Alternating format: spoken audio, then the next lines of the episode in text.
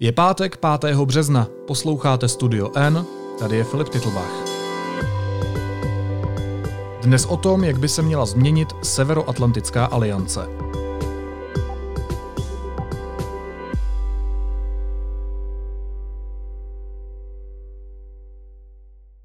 Šéf NATO Jens Stoltenberg si vybral 14 mladých expertů, kteří vypracovali doporučení, jakým směrem by se měla Severoatlantická aliance vydat. Jedním z poradců se stal i mladý český vědec Jan Lukačevič, který je teď hostem Studia N. Ahoj Honzo. Ahoj Filipe. Jakým největším výzvám a hrozbám eh, státy v tom severoatlantickém regionu aktuálně čelí? Těch eh, výzev nebo hrozeb, jak tomu říkáš, je několik a každá je vlastně z trochu jiné oblasti. Společný jmenovatele může být e, změna, a to změna v přístupu k hodnotám, které se vyznávají, e, změna klimatu, změna status quo, co se týče toho, kdo vyvíjí technologie, či změna v případě expanze do nových domén, jako je třeba kyberprostor nebo vesmírný prostor. A ty hrozby? No, hrozby se týkají zpravidla e, nějakého nového uspořádání, e, rozložení sil a podobně.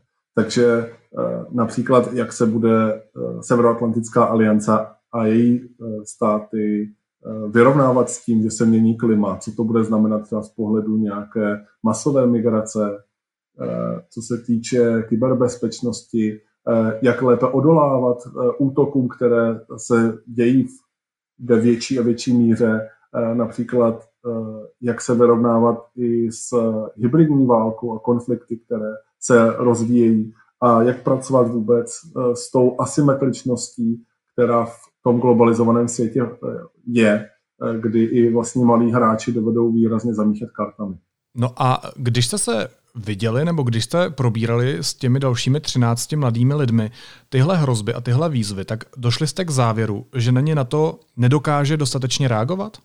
K tomu závěru ve výsledku došlo na to samo už eh, během roku 2019 eh, a generální tajemník Jens Stoltenberg vyhlásil iniciativu NATO 2030 nebo NATO 2030, která má eh, za cíl eh, jak si aktualizovat eh, to, jak Severoatlantická aliance funguje, aby se lépe vyrovnávala s těmito hrozbami a podnikla takové kroky, aby Severoatlantická aliance zůstala relevantní pro členské státy a byla důležitým hráčem v tom geopolitickém měřítku i v té budoucnosti, která nás čeká. To jsou taková obecná slova. A, ale když se podíváme na ty konkrétní úkoly, tak úkolem aliance je třeba bránit demokratické hodnoty. A mně přijde, že tohle se úplně ve všech těch strategických regionech nedaří. Podívejme se třeba na Maďarsko, na Polsko nebo na Turecko.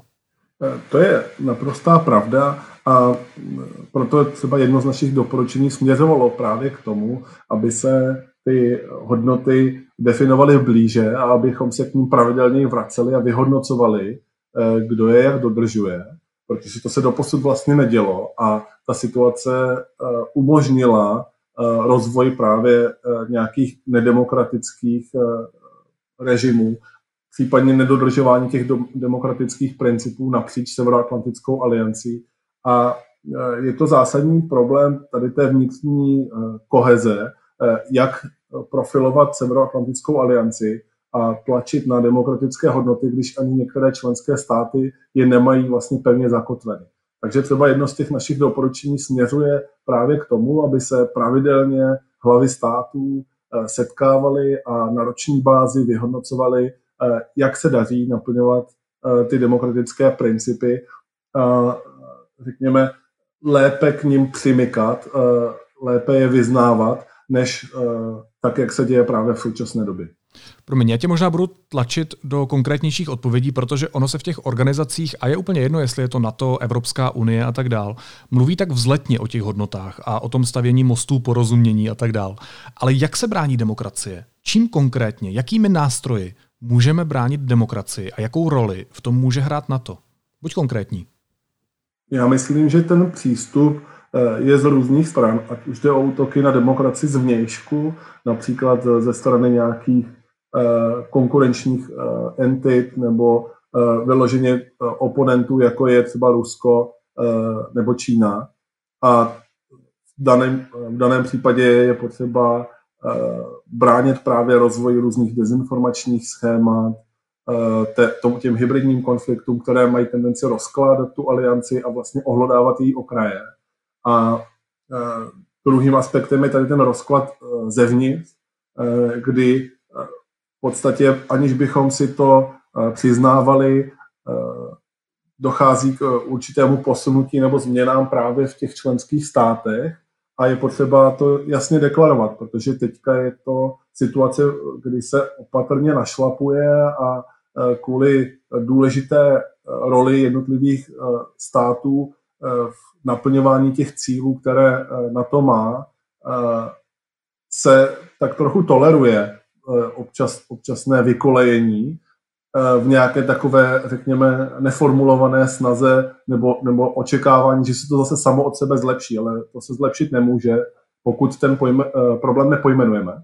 A pokud eh, jasně neadresujeme, co jsou ty problematické body, ať už jde o eh, dodržování, eh, řekněme, rovného přístupu k lidem, kteří jsou občany jednotlivých zemí, nezávisle na jejich orientaci, příslušnosti, ať už etnické nebo náboženské a, a podobně.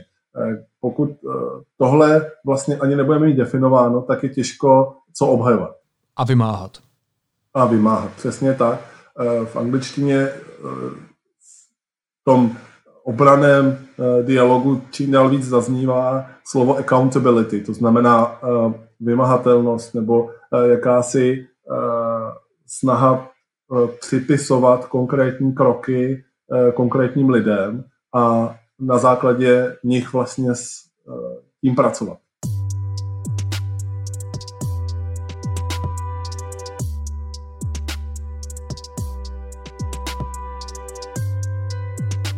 To, co je pro ten náš geografický prostor velmi důležité, tak to jsou vztahy mezi NATO a Ruskem. A ty jsou prakticky na nejnižším bodě od konce studené války. Co jste šéfovi aliance doporučili? Jak tohle to vyřešit? My jsme doporučili eh, dvojí přístup, eh, protože eh, ten tradiční přístup je přes obranu a odstrašování, to znamená vojenská cvičení v těch, řekněme, hraničních regionech, demonstrace síly, poukazování na to, že eh, Severoatlantická aliance má jak technologickou, tak eh, lidskou převahu. A to je přístup, který tady dominoval desítky let, jak během studené války, tak i poté. Nicméně je tu i druhý přístup, a to je nějaká forma dialogu. Řekněme, že dialog s Ruskem je do určité míry okrajové téma. Jak si poznamenal, ta eh, situace je bezútěšná a k tomu dialogu dochází jen v omezené míře, ale pořád jsou tu témata, na kterých se obě strany můžou shodnout a mají společné zájmy, například eh, odzbrojování, které je zásadním problémem eh, na obou stranách, eh, nebo eh, regulace nějakých společných hrozeb, které eh, jsou, eh, řekněme, problematické pro, pro eh, obě nebo pro více stran, ať už jde o klima, nebo nějaké další problémy týkající se eh, nerovností ve světě. No jo, ale současná realita je taková, že Rusko vede s NATO, a nejenom s NATO, ale i třeba s Evropskou unii informační válku. Jak chceš navázat spojení s někým, kdo s tebou válčí? No, právě v těch oblastech, které jsou, řekněme, společné pro obě strany, protože pořád tu eh, je ta lákavá možnost společně, alespoň v některých dílčích tématech, eh, pracovat na řešení, eh, která by eh, ty jednotlivé celky dosahovaly jenom, jenom velice těžko, nebo řekněme za výrazně větších nákladů, než když se na tom obě strany zhodnou. Takže znovu zopakuju, třeba to odzbrojování nemůže dělat jedna nebo druhá strana a doufat, že ta, ta druhá se bez jakéhokoliv dialogu eh, s ní perfektně sladí. Takže eh, řekněme eh, laicky sednout ke stolu a začít se o tomhle znovu bavit, aby to bylo relevantní a aby to vedlo k nějakému konkrétnímu cíli. No a má aliance upozorňovat na informační válku Kremlu a bránit se jí? A zároveň dělat to, co říkáš? Jde to vůbec dohromady? Já si myslím, že to jde dohromady velice dobře, protože to je eh, jako víceúrovňová komunikace v tom smyslu slova, že eh, ta hrozba v podobě dezinformační války a nějakého hybridního konfliktu je naprosto hmatatelná, víme o ní a proto se na ní dá už nějakým způsobem reagovat, ale nebrání to tomu hledat cesty, eh, jak řekněme, spolu komunikovat, protože je to úplné informační ticho, není výhodné ani pro jednu, ani pro druhou stranu. No a jaká je výchozí pozice Kremlu? Chce Rusko navázat spojení s NATO? Jako, e, nebude to jenom jednostranná činnost? Já si myslím, že i kdyby byla, tak to dává smysl, protože uh, my jako Severoatlantická aliance musíme právě prokázat, že máme snahu hledat řešení a že se nechceme vůči ostatním jenom vymezovat, ale naopak uh, uh, nabízet třeba pomocnou ruku u těch problémů, které jsou větší než uh, řekněme, ty regionální nebo lokální. A jak nás ten současný stav mezi NATO a Ruskem konkrétně ovlivňuje? Já si myslím, že nás ovlivňuje v řadě věcí, ať už jde tedy o nějaký přístup k tomu, jak profilujeme naše armády a nějaké tady ty obrané aktivity, tak i to, co se vlastně děje politicky v těch jednotlivých uh, členských státech, a to zejména na východě a ve střední Evropě, protože eh, ta informační válka, která probíhá, má za cíl oslabit demokracie a můžeme to vidět na konkrétních příkladech, eh, ať už jde eh, například o debatu nad vakcinací, která je velice, velice žhavá a je to naprosto aktuální téma, nebo právě debatu nad tím, jak přistupovat k extremismu, jak přistupovat k regulaci internetu a podobně. Když ještě chvíli zůstaneme u těch globálních hráčů, eh, tak eh, jaký je vztah mezi NATO a Čínou? A i ten by se měl nějakým způsobem změnit, podle vás? Ten vztah je jiný než s Ruskem. Zatímco Rusko je eh, jako jasně deklarovaný oponent, tak Čína je spíš, řekněme, jako spolu soutěžící v tady téhle velké globální soutěži o, o stabilitu a uspořádání toho, toho e, světa jako takového. Takže se nedá hovořit o nějakém jako vyhranění se vůči, ale spíš jsou to takový e, dva, dva soutěžící v jedné hře, kteří e, ne, nutně nebojí proti sobě, ale snaží se oba dva doběhnout do cíle na prvním místě. Takže se tam dá hovořit o tom, že probíhá soupeření v oblasti vývoje technologií, Eh, případně pohledu na to, který z těch systémů vlastně je konkurenceschopnější a který eh, je pro eh, uspořádání světa, jak, jak ho známe, výhodnější. No a kdo je větší technologický hráč? Je to Čína anebo NATO? V tuto chvíli je to rozhodně NATO. Nicméně pokud Severoatlantická aliance nepřistoupí k zásadním změnám toho, jak jsou technologie vyvíjeny, jak je třeba ochraňujeme, tak eh, nás Čína může jednoduše relativně záhy předehnat. Takže eh, třeba v tomhle směru eh, my navrhujeme hned několik různých kroků, aby Severoatlantická aliance zůstala relevantní a nestalo se jí to, že ji Čína předežené a o tu technologickou dominanci připraví. Co to je za kroky? Například aktivní přístup k vyhledávání nových eh, technologií.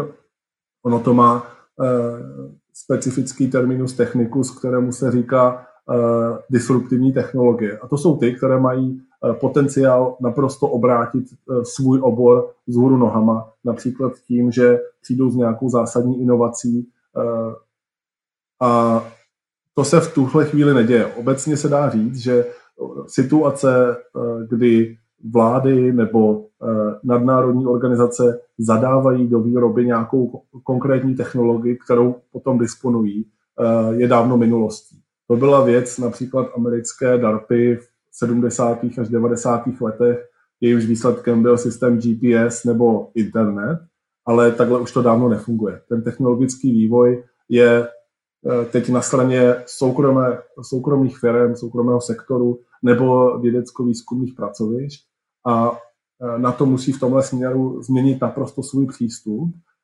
Nemůže, řekněme, vyčkávat a pozorovat, co se vlastně děje a pak si z toho, řekněme, vyzobávat to, co se mu bude líbit, ale musí aktivně přistupovat eh, k podpoře výzkumu a vývoje těch jednotlivých technologií a řekněme skautovat ty eh, nové technologie, mít velký přehled o tom, co se děje ve členských státech, ať už na těch vědeckých pracovištích nebo v nějakých soukromých firmách a pomáhat eh, ty jednotlivé nástroje, technologie nebo služby dovyvinout tak, aby sloužily jak civilnímu, Eh, tak tomu vojenskému užití. Tak pojďme zase být konkrétnější. Vy v tom mhm. svém doporučení pro generálního tajemníka píšete, že by na to mělo přizpůsobit svoje ambice v kyberprostoru tomu, že žijeme v 21. století.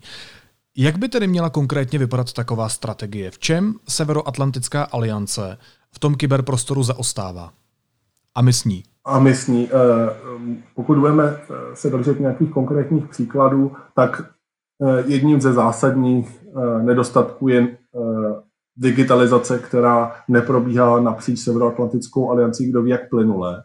Pořád je tady velké množství členských států, včetně České republiky, které nemají digitalizovanou státní zprávu a sběr informací.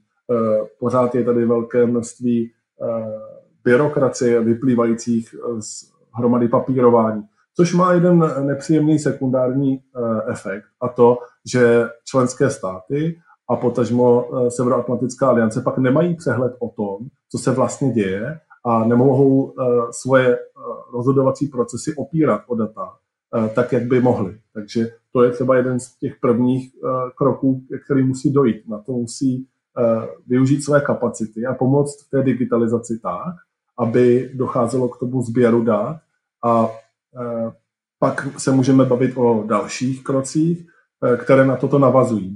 Bez té digitalizace nepůjde vůbec nic. Eh, co na to navazuje, je eh, právě třeba výrazně lepší eh, a rychlejší rozhodování, které se může opírat o technologie, jako je strojové učení, případně nějaké, nějaké mediálně často skloněvané použití umělé inteligence, abychom ty velké objemy dat uměli efektivně vyhodnotit. Nicméně, když se bavíme o kyberprostoru, tak asi uh, bude lidi nejvíce napadat nějaká obrana před útoky a, a podobně.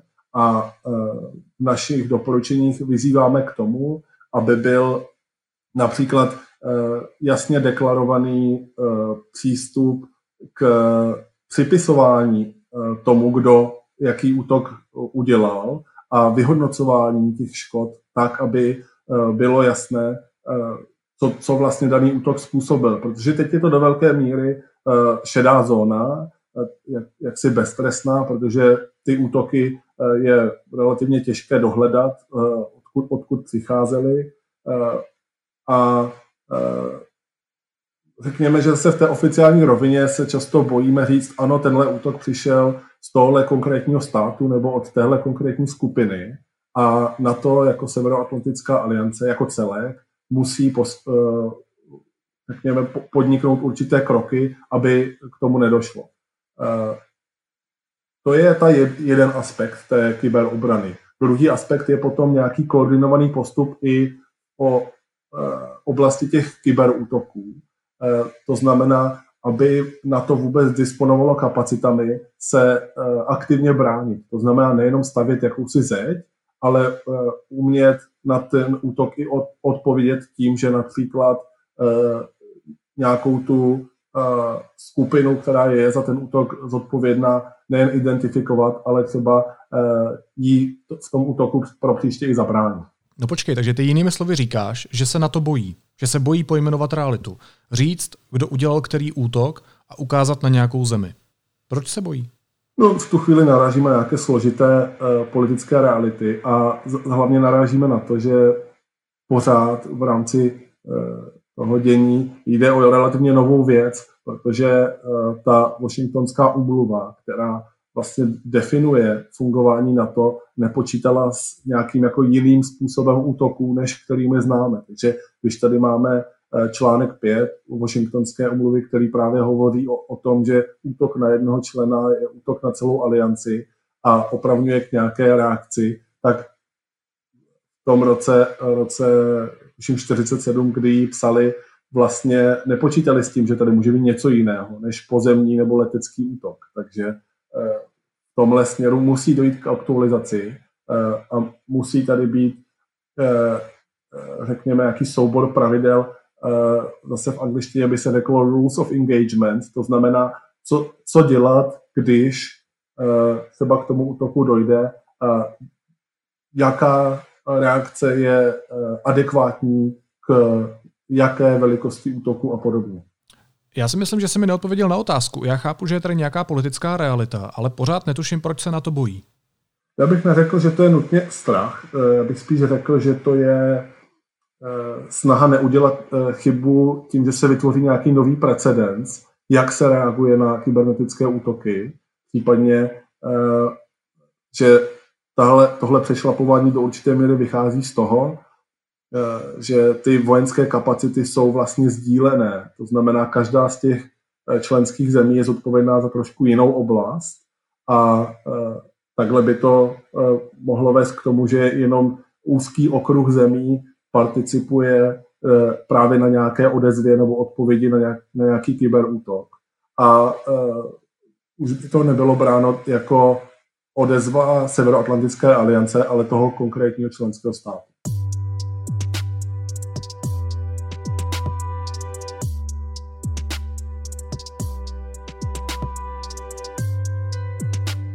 Abychom se nebavili jenom přízemně, tak co aliance a vesmír? To je tvoje téma, protože ty jsi raketový inženýr. Nad našimi hlavami se odehrávají různé operace a určitě je na stole otázka, jestli třeba nehrozí militarizace toho prostoru. Hrozí? Pochopitelně hrozí. I z toho důvodu eh, na to eh, v loňském roce deklarovalo eh, vesmír jako svoji novou operační doménu. To znamená místo, které, řekněme, oficiálně patří mezi prostory, kde by na to mělo operovat. Eh, to znamená, řekněme, stát se eh, hráčem na tomhle poli, protože ten výzkum a řekněme, rozvoj kosmického průmyslu vede k tomu, že je čím dál jednodušší něco do vesmíru dostat, ať už jde o, řekněme, civilní družice, nebo ale i nějaká vojenská zařízení. A Severoatlantická aliance si uvědomuje, že jí v tomhle možná trošku ujíždí vlak. A e, proto došlo k té loňské deklaraci a proto se snaží, e, řekněme, definovat lépe svoji roli právě v tom vesmírném prostředí. A my jsme se snažili opět navrhnout nějaká řešení, e, případně nápady, kterými by se mohla aliance řídit, tak aby se v té roli usídlila a vytvořila si silnou pozici pro nějaká budoucí jednání. Protože tuhle chvíli vlastně NATO eh, sice má eh, takzvané NATO Space Center, sídlící v německém Rammsteinu, ale to pole působnosti je omezené a rozhodně nepůsobí jako nějaký významný globální hráč v tom eh, kosmickém prostoru. A my se domníváme, že tu roli si musí vybojovat, pochopitelně v pozitivních konotacích tohohle slova. To znamená podnikat takové aktivity, aby prokázalo, že je kredibilním partnerem a e, kredibilním hráčem a e, podílet se například na, na e, tom, co se v tom vesmíru děje, aby zůstal stále přístupný všem. Protože to bude v blízké době velký problém, že ten přístup může být upírán ať už kvůli velkému množství vesmírného odpadu, nebo kvůli tomu, že se tam řekněme, etablují jiní silní hráči, kteří pak eh, budou mít eh, chuť eh, ten prostor regulovat tak trochu po svém. Takže víc vesmír monitorovat. Ano, to je určitě první krok a my se domníváme, že je vlastně ve společném zájmu všech, kdo se do kosmického výzkumu a obecně do kosmického průmyslu zapojují, protože řekněme, ten svobodný nebo demokratický přístup k tomu prostředí je klíčový a pokud chceme eh, ten prostor zachovat pro všechny, tak musíme ten prostor důkladně znát a eh, na to už má kapacity a v příštích letech bude budovat další kapacity, aby ten prostor mohlo dobře monitorovat. A to jak v oblasti nějakých funkčních družic, tak třeba v oblasti toho kosmického odpadu, který je rostoucím problémem a my jsme proto navrhli řešení, nebo řekněme jako jeden z prvních kroků právě monitoring toho vesmírného odpadu, protože to je v zájmu všech a pokud se vůči takovému kroku někdo bude vymezovat, tak to naznačuje, že má třeba sám nějaké expanzivní plány a dá se od něho očekávat i, i nějaká, řekněme, podlá aktivita. No a co s tím zjištěním pak? Ten, to je první krok, který umožní na tu právě získat tuhle uh, tu roli uh, kredibilního hráče v téhle oblasti. A v okamžiku, kdy už se stává důvěryhodným, uh, významným, tak uh, může tu svoji agendu rozvíjet i dál. My tam máme i různé průniky třeba do oblastí týkající se změny klimatu, protože třeba monitoring země z toho vesmírného prostoru je důležitým nástrojem boje proti klimatické změně.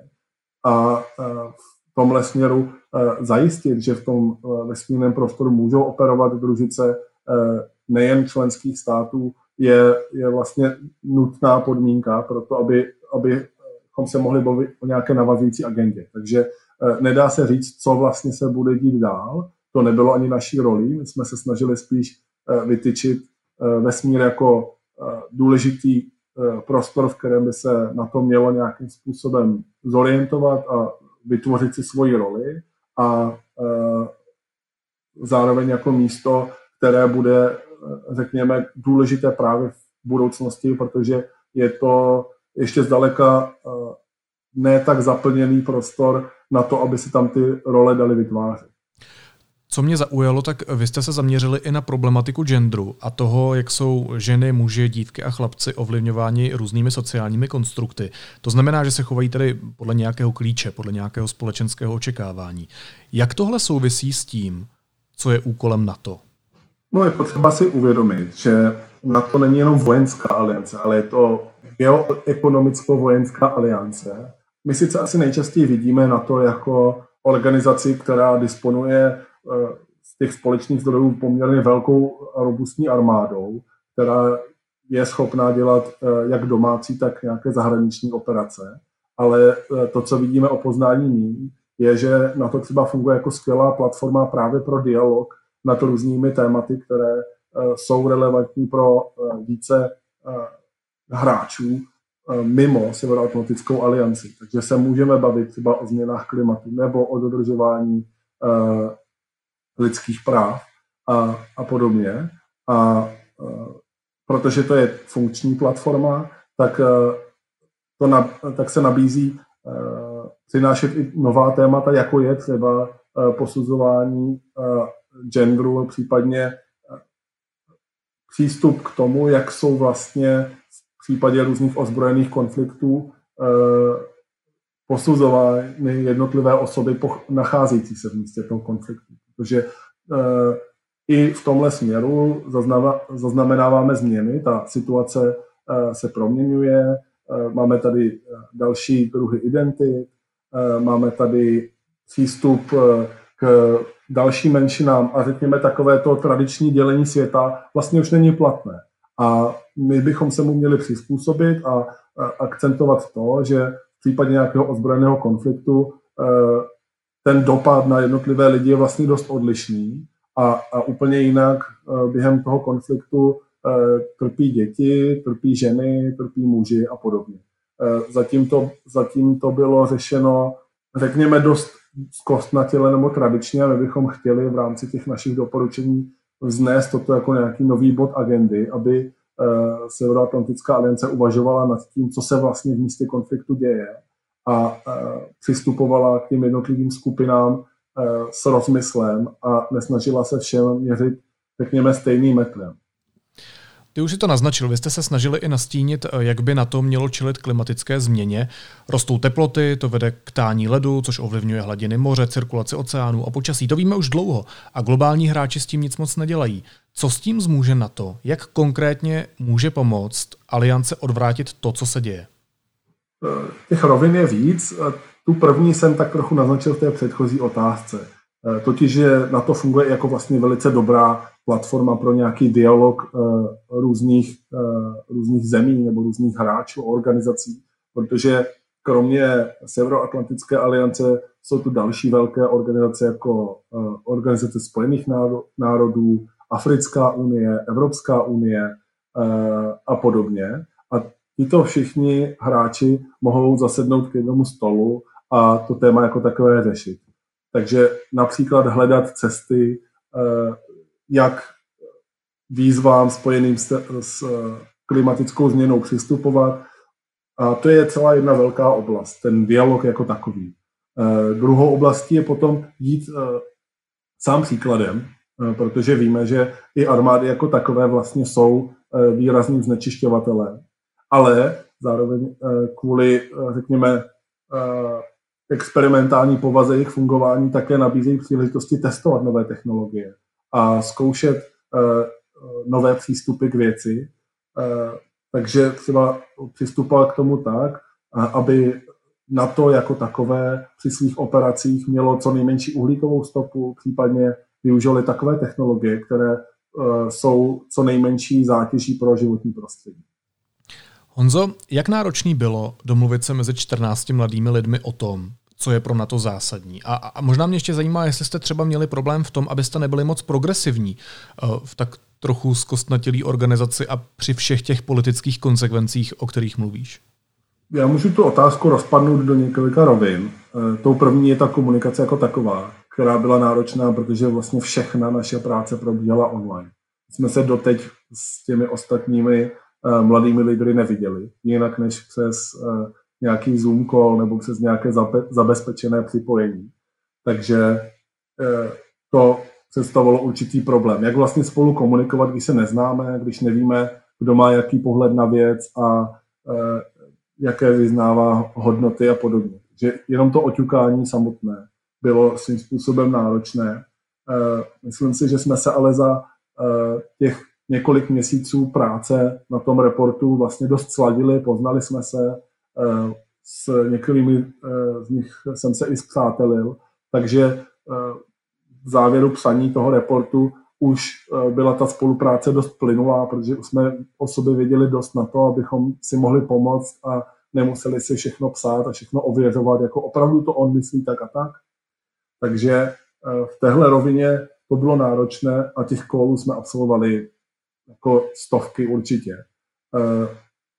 Co bylo náročné, v další rovině byla eh, snaha víc říct právě eh, těm, eh, komu je ten report určen. Protože ten report je určen generálnímu tajemníkovi Severoatlantické aliance Jenci Stoltenbergovi a hlavám států, ministrům obrany a lidem, kteří stojí za těmi rozhodovacími procesy v oblastech, které jsme mi nastěňovali. A my jsme se museli snažit vystihnout jazyk, kterým oni hovoří, eh, přizpůsobit tomu i délku eh, toho reportu a eh, i z toho důvodu možná vlastně ta zpráva jako taková, nebo ten, ten náš dokument může být pro širokou populaci v některých ohledech těžko stravitelný. A my jsme s tím sami dost bojovali, protože ten náš mladiství idealismus, kvůli kterému jsme vlastně byli vybráni a osloveni, Eh, stojí v určitém rozporu k tomu, nebo eh, je, je v určitém rozporu s tím, eh, jak komunikovat s těmito lidmi. Takže vznikaly i nějaké, tak bych docela zábavné situace, protože my jsme byli od začátku vyzýváni k tomu, abychom se nebáli přijít s nějakými revolučními nápady a řešeními. A přicházeli s takzvanými moonshot ideas, což je tak, se terminus technicus pro nápady, které se nám zdají možná příliš eh, bláznivé v tuhle chvíli, ale jsou ve výsledku realizovatelné. A eh, tak jsme s nimi přišli a eh, v tu chvíli se na nás snesla první vlna komentářů a zpětné vazby právě ze strany, ze strany těch lidí ve vedení na to, kteří koukali s otevřenou pusou a říkali nám, No to jsou, to jsou hodně revoluční nápady. To možná by stálo i za to jako přehodnotit, jestli tam opravdu chcete mít všechny tyhle ty nápady. A e, jestli vlastně jim bude generální tajemník rozumět. A A tak jsme takhle iterovali jednu verzi za druhou, abychom našli společnou řeč s těmi, pro které vlastně ten dokument je určen. Dá se říct, že komunikace totiž není to, co my říkáme, ale to, co druhá strana slyší. A tomu jsme my museli přizpůsobit, jak ten report potom vypadá. No a nakolik vzal generální tajemník ta vaše doporučení v potaz? K mému milému překvapení eh, si je vzal k tělu velice blízko a nějaké indicie, že tomu tak bude, jsme měli už eh, předem, protože eh, nám právě lidé z NATO, s kterým jsme byli v častém a pravidelném kontaktu, naznačovali, že má opravdu zájem o to, co píšeme, že četl i některé pracovní verze toho dokumentu a to veřejné předávání, které probíhalo 4. února, trvalo více než půl hodiny, což je prý v jeho agendě jako naprosto nevýdaný, nevýdaný kousek, protože on si i na ty nejvyšší hlavy států nevyčlenuje z pravidla víc než 15 minut. A ty jednání jako taková bývají často opravdu zhuštěná. Takže v tomhle směru jsme očekávali, že minimálně zájem projeví, ale to, že ta doporučení jsou do velké míry platná nebo že se s nimi identifikuje, se ukázalo už teď během konference ministrů obrany, která se konala teď 17. až 18. února a, a na níž on už několik z těch našich doporučení přednesl a představili jako svá vlastní. Takže to ukazuje, že se s nimi do velké míry identifikuje a že se můžeme těšit právě na témata týkající se například uh, inovací technologií nebo na témata blízká sdílení uh, zodpovědností napříč Severoatlantickou aliancí. To, jak vlastně naplňujeme my závazky, uh, případně témata týkající se hodnot a té klimatické změny. Takže tato už stihl prezentovat a na podzim letošního roku uvidíme, do jaké míry se s nimi bude identifikovat i celý ten sbor ministrů obrany, premiérů a prezidentů, kteří uh, budou s těmi uh, návrhy konfrontování během toho NATO summitu, který nás všechny čeká. No a také je otázka, nakolik se s tím budou identifikovat jednotlivé členské státy aliance. Jak si myslíš, eh, že je NATO vnímané českou společností? No, průzkumy eh, hovoří, že ve skrze pozitivně. Eh, že to není tak konfliktní téma, jak se může zdát. Česká společnost si myslím vnímá Severoatlantickou alianci jako důležitý prvek té společné ochrany a je skoro škoda, že si to nepřipomínáme častěji ale eh, právě v případě Severoatlantické aliance dochází k takovému eh, paradoxu, který se týká například dopravní infrastruktury. Totiž dokud vše funguje, tak si toho nevšímáme a nemáme potřebu tomu dávat eh, nějakou speciální pozornost. Ale v okamžiku první zácpy nebo rozkopání silnice nebo nějakého problému týkající se infrastruktury na, na to všichni upozorní, ale už je často pozdě. Takže myslím si, že připomínat si, jakou důležitou roli pro nás Severoatlantická aliance hraje roli a připomínat si, že bychom měli ty svoje závazky naplňovat více, aby ten celek uh, jako takový byl konkurenceschopnější, uh, je podle mě důležitou rolí uh, nejen široké veřejnosti a politiků v České republice, ale i médií. A myslím si, že to je jeden z těch dalších kroků, ke kterému musí směřovat naše aktivita. A my jsme to vlastně zmínili v tom reportu, aby veřejnost věděla o tom, co se vlastně v Severoatlantické alianci děje, jaké přináší aliance benefity. A, a ona uh, naopak umožňovala lidem, a, a to i mladým lidem, uh, se podílet na jejím řízení a na jejím fungování. No, proč se na to ptám? Protože když chceš plnit globální cíle, tak taky musíš mít globální podporu. Um, to je přece komunikační problém aliance. Ano, a ta strategická komunikace je důležitým bodem uh, ve fungování Severoatlantické aliance a je uh, je to, je to vidět, protože právě informační válka, která probíhá třeba s Ruskem, míří na strategickou komunikaci Severoatlantická aliance. Takže je vidět, že se Rusko snaží tu roli na to podkopat nebo ho profilovat jako organizaci, která třeba nepřináší tolik benefitů, kolik by si možná členské státy přáli.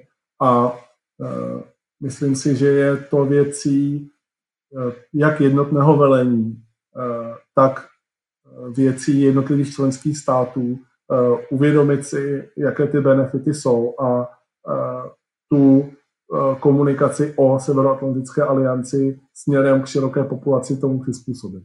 Dovolím si jednu nekritickou otázku. V čem je podle tebe aliance nedoceněná? Já si myslím právě v tom, jak dlouho se daří státům v rámci Severoatlantické aliance fungovat v relativním míru a prosperitě a mohou se vlastně věnovat jakýmkoliv jiným tématům, než je právě bezpečnost jako taková. Eh, že tady máme vlastně prostor eh, bavit se o dodržování demokratických principů, že tady máme prostor bavit se o klimatické změně a, že se můžeme věnovat i, řekněme, domácím záležitostem, které nemají uh, nějaký regionální nebo globální přesah. Takže v tomhle je na to naprosto nedoceněné, že nám vlastně vytváří tady ten obrovský komfort, uh, bezpečí a prosperity. Ještě závěrečná otázka a, a výjimečně úplně mimo téma. Ty, Honzo, kromě toho, že si vyvíjel systémy pro kosmický výzkum a kromě toho, že radíš šéfovi na to, o čemž se teď uh, tady bavíme už skoro hodinu, tak taky sbíráš energii lékařům. A to je mi fakt hodně sympatický. Uh, řekni mi něco víc o tom projektu.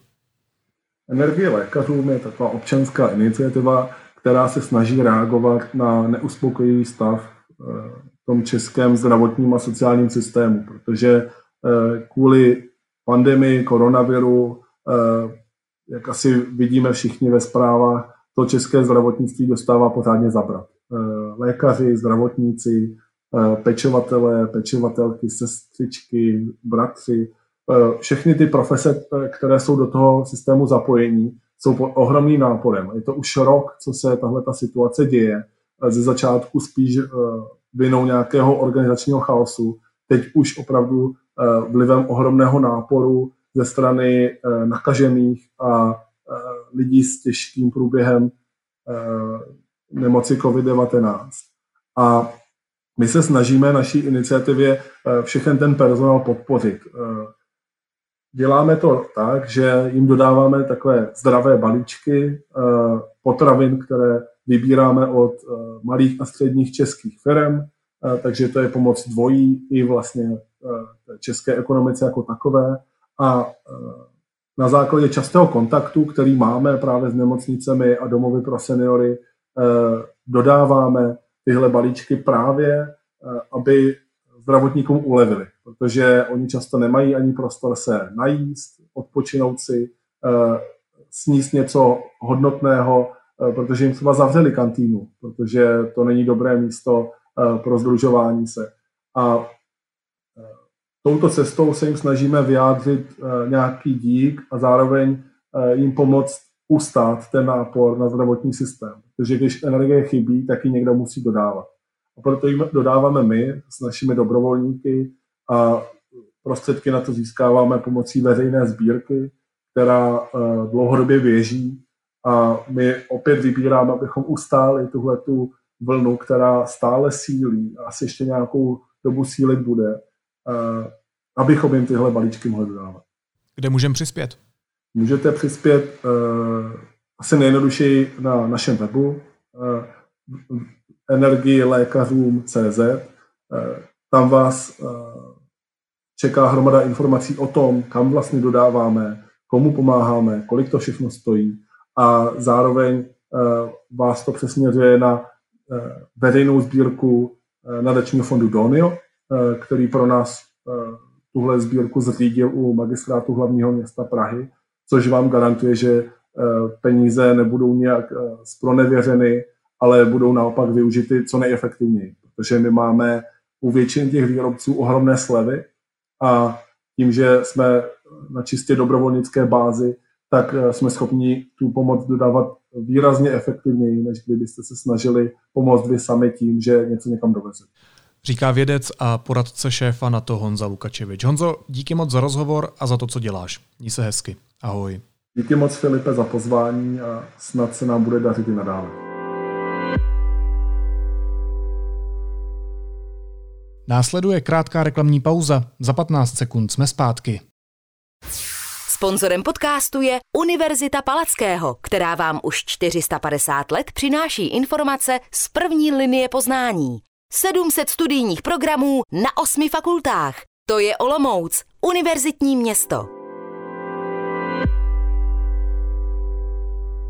A teď už jsou na řadě zprávy, které by vás dneska neměly minout. Do funkce české hlavní hygieničky nastupuje dosavadní šéfka hygieniků Moravskosleského kraje Pavla Svrčinová. Má za sebou zkušenosti z Evropské komise, ale i komunikační přešlapy a rasistický vtip. Loni ji ministr zdravotnictví málem odvolal. Plzeňském kraji platí stav hromadného postižení osob ve všech nemocnicích, oznámil to tamní krizový štáb. Péče v takovém stavu neodpovídá běžnému standardu. Očkování v Česku vázne, lidé proto volí různé strategie. Například v městské části Dubeč na východě Prahy zorganizovala očkovací akci radnice spolu s hasiči a místním praktickým lékařem.